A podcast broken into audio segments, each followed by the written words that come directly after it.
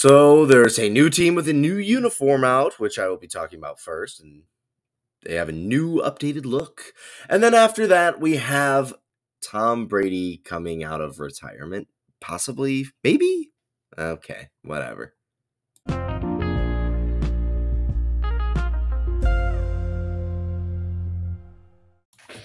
Welcome, world. Another episode of Max'd Sports out today. We're going to get right into it. We have a new uniform for the Arizona Cardinals. And hold on to, hold on to your pants because ready? They look just like the Arizona Cardinals. I know. Don't blow your mind too much, but they are still the Arizona Cardinals and they look very similar. Now, I think they had some nice updates to them. They simplified the design a little bit of the jerseys. They kind of had some weird lines going down the pants for a while. I, I felt like it was kind of an overly done design that is starting to look a little dated.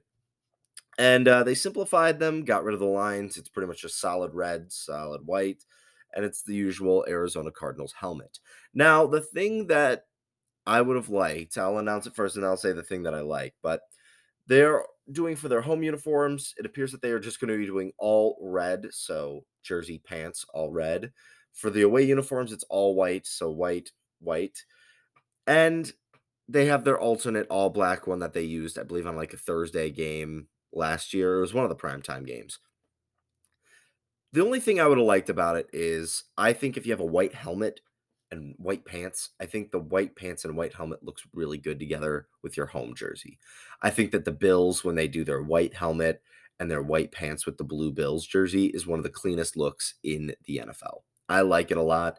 Or if you have like a silver pants, I get it too. So I I think that the the white red white would look really good and I hope that they still use that even though it didn't really sound like they were going to. And um yeah, I I it's a good look. It's it's the Cardinals. It's always been a very safe color scheme. It's not too messy with the eyes. Much better than the Rams. I'm looking at you. I think the Rams have one of the ugliest logos in the league. I think they have one of the ugliest jerseys in the league. I really did not like that redesign. I thought the classic Rams logo and the classic look not only still looked modern, but still looked really good.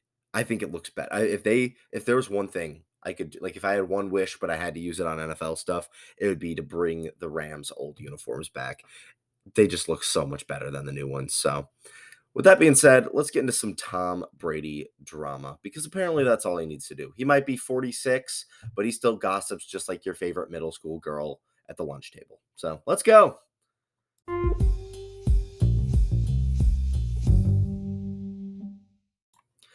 All right, so a report came out that Tom Brady was visiting down in Miami for a bit, like every retired person does. And he was kind of asked about making a return to the Dolphins. And instead of just saying, like, no, I want to spend time with my family, and that's the reason why I retired, and that's the reason why I was supposed to retire two seasons ago.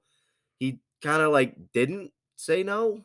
Now, I don't I think this is one of two things. One, I think it was Tom Brady was not hugged enough as a child and always needs more attention. That's the only way I can think about it, maybe. Uh, the only other thing I could see is until his deal with Fox kicks in and now he is officially a retired person in the booth. Now he's a personality of TV, not football, like uh, Terry Bradshaw, you know, on Fox, where people don't view him as a quarterback anymore. People view him as a TV personality.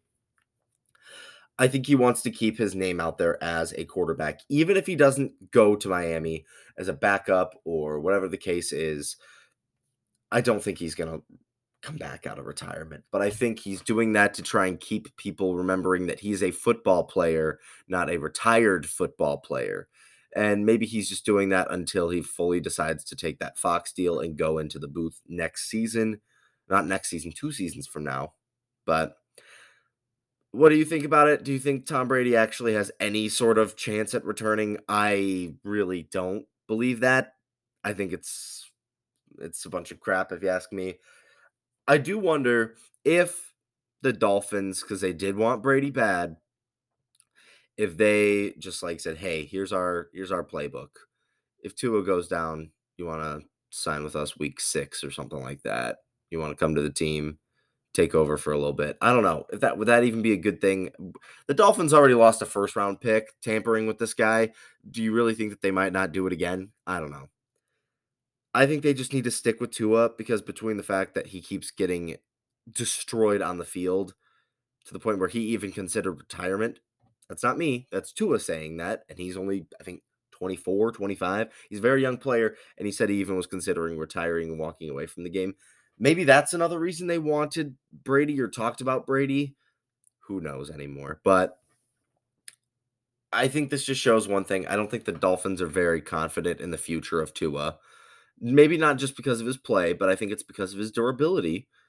And we've heard them talk about Tom Brady before. The the Dolphins lost their first round pick because they were trying to get Tom Brady and Sean Payton there. And it was probably one of the, the biggest draft busts if we want to talk about it like that, because you pretty much wasted a pick on two guys who neither of them came to your team. So I don't know what to really say about it. I I hope that the Dolphins actually would just embrace Tua and maybe, you know, help the offensive line out a bit so he's not getting hit so hard. And honestly, I think with Tua, when he was healthy, they looked like one of the most fun teams to watch in football. So I don't know why we would want to break that up with Tom Brady, who I know that the Buccaneers were an old mess with a bunch of coaches that will probably be let go this year, but I don't think he did that good last year. Most of his stats were due to the fact that they had to throw 58 times a game. They were usually behind and they had no run game. Their run game was him checking it down to a running back.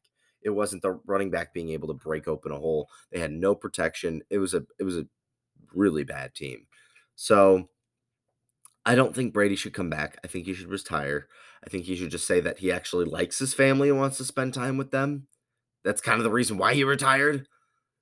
But I don't know. It's eh, what a world we're living in. Uh, do you think Tom Brady will actually come back for his 85th season? I think he's done, but feel free to tell me in our comment section what you think.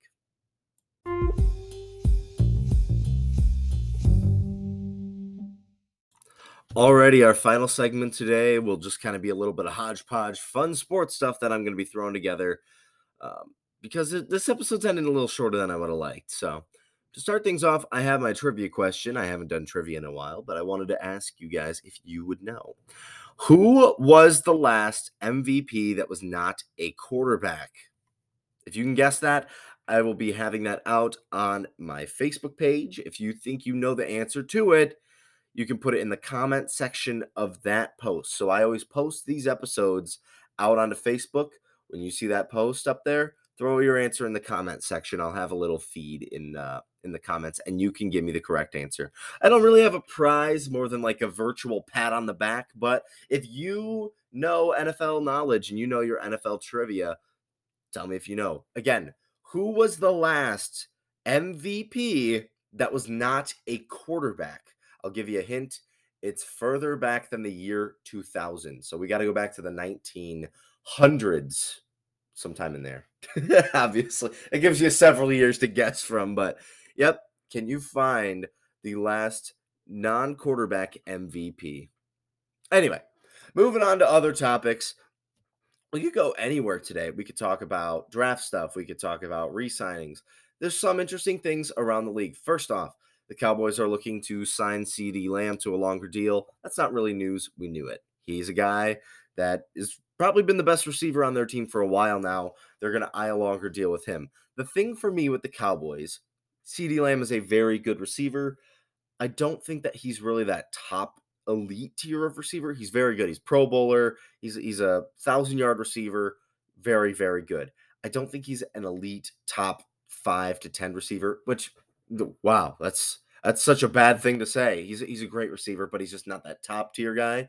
Therefore, I think they need to find a secondary guy. I don't think Brandin Cooks will be that, and they did lose Dalton Schultz. So I want to actually talk to uh, talk about uh, my dad, who was in the comment section of our uh, draft video or episode, talking about how I put Bijan Robinson to the Cowboys, and he had talked about maybe Michael Mayer going to the Cowboys. I think I from what I've heard with a lot of draft stuff from other shows, from NFL scouts, a lot of people have been talking about Bijan Robinson being a guy that will be drafted lower despite having one of the best draft grades, mainly due to the fact that this is one of the deeper running back classes, but it's also one of the deeper or well, it's also one of the shorter positions. It's one of the positions that players fall off a cliff faster. Perfect example Todd Gurley is 28 years old and he's retired from football. 28. That means you could get five good years out of Bijan Robinson. Where with a first round pick, you could get a decade and a half of good quarterback play, or you could get a decade with a top tier pass rusher or offensive lineman or receiver. You can see why the the position falls down a little bit. It's just because the demands of the position, guys get hurt a lot easier. And sometimes when they get hurt, they lose that burst that makes them very elite at their position. So I think that Robinson could be a cowboy due to the fact that I don't think they'll use Tony Pollard as an every down back. But I did like my dad's point, Mr. John T. Mayer, about Michael Mayer.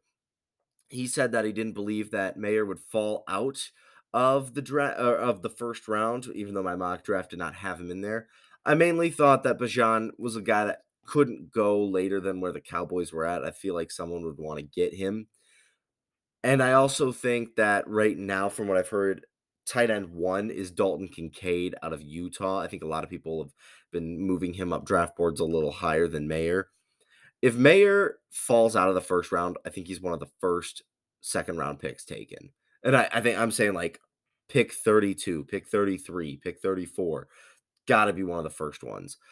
I don't know. I've not been as high as tight ends because even though I think tight ends could last a little longer in the league than running backs, of course, you can find a good tight end in later rounds. And similar to the running back class this year, there are a ton of guys that can be starting tight ends in the third and fourth round. So while I think Mayer, I know I didn't put him in my first round mock draft, because I'm trying to project where people could go. I think Mayer's my favorite tight end in the draft. I think if Bijan Robinson isn't available for the Cowboys, I think they could go with Mayer if Mayer hasn't been taken. Or if Bijan's been taken, I think they could go with Mayer as well. So I think they go offense because I think they need offensive pieces. Yes, they have CeeDee Lamb and yes, they have Tony Pollard, but they really need to add that extra piece on that offense to make it very elite again. So Another interesting thing, we'll be talking about my Lions for a bit. They had controversial figure Jalen Carter going as a visit to the Lions to do some workouts, probably some interviews, just kind of, you know, see what's under the hood with a guy that was supposed to be the first overall pick and is plummeting. And the Lions general manager, Brad Holmes, has said he feels better about Jalen Carter after the visit. Now, I know I put Jalen Carter in my mock draft going to the Lions, and I had another uh, Facebook comment talking about um, there was too much baggage with him. Now, the one thing that's great about how I feel as a Lions fan today is I think our general manager Brad Holmes is probably the best GM ever for the Detroit Lions. I mean, that that doesn't say a lot knowing that we never have won a playoff game in my lifetime, but he has done very good at building this team. Look at his recent draft classes. He's been able to find steals in round after round after round. So, when it comes to Jalen Carter, he says he feels pretty good about him. Now, I think J- Jalen Carter does have concerning baggage. The fact that he couldn't even finish his his workout or his pro day, that isn't a good look. We obviously know about his offseason issues. So, the thing for me with Jalen Carter that makes me potentially like the fit with the Lions is sometimes guys that end up being amazing have character concerns. An example I give is uh, about Randy Moss. I almost blanked on that. How did I forget Randy Moss there? But Randy Moss fell in the draft because of his character concerns. And not only did he become a Hall of Fame player, but he did become a Hall of Fame person. Look how he carries himself on ESPN. Look how he talks about others. He is a very well made individual now. A guy that had character concerns, had some issues, had some bumps, some bruises. Now, nothing to the level of Jalen Carter, but sometimes you need to find the right system with it. And I think how we've talked about with Dan Campbell, the day he was hired with the Lions, it was bringing in a culture guy. a culture guy. And I think that is a great reason why Carter could honestly benefit more from a team like the Lions than other ones because Dan Campbell has built a culture. He has added players to be real veterans on the team, to, to lead by example, to show how to carry yourself. And I think Carter could learn from that. Uh, Cris Carter was another guy that had character concerns. There's always guys that might have character concerns, but are able to turn it around once they become actual pros and realize what it's like being an actual professional. I'm not saying that I, I fully believe Jalen Carter is going to be the guy going to the Lions. I think it would be a great fit. And I think if you really want to prove how good Dan Campbell is at leading a locker room, Jalen Carter could be a guy like that. He's a guy that you you might not have been able to get once upon a time because of his high draft stock and due to his issues. You might be able to get those kinks out knowing that you have a guy like Dan Campbell who people run through freaking walls for. Now, I trust, and th- this is where I get to a bottom line though.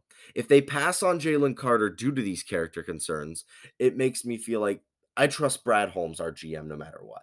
I think that if he says, eh, I don't I don't believe in Jalen Carter. I think the off-field issues are too much, and I think we're gonna pass on him. I respect that decision and I understand it, and I I'm fully fine with Carter going to another play or another team. If we draft him, though, I'm not gonna go, oh, the baggage, the baggage, the baggage, only because that means the best GM in Lions history believes that they can get the best out of him.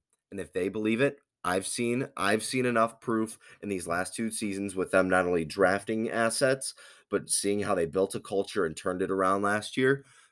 I I completely understand taking Jalen Carter, and I would be completely fine with it. Right now, it's not the guy that I need on the Lions. I think Will Anderson would be my favorite draft prospect, but if Carter is available and they feel okay taking him. I have trusted Dan Campbell enough, and I trust, but um, Brad Holmes. I almost said Bob Quinn, our old GMGs, but I, I I trust Brad Holmes as well with his draft assets. That I I would be okay if they took Jalen Carter, and I wouldn't be worried about it. But that is where I'm at with the Jalen Carter saga. Again, I would probably prefer Tyree Wilson or Will Anderson if either of them are available. But here we are. So that will be the episode for today. It's going to be a little shorter. Not a ton happening around the league, unfortunately, friends. But we do have the draft coming up. We are now, what, five days away, six days away from the draft? Whew, I am so excited. I'm so excited about my to see what my Lions do. I know there's a lot of other fans eh, I don't know if everyone gets as hyped about the draft as I do because I really do like seeing the next generation of players and where they get drafted and all this kind of fun stuff. But some people really don't pay attention to the offseason. So, bottom line, enjoy your weekend. Enjoy your episode of Max'd Sports. I'll see you on Monday. Take care, everybody.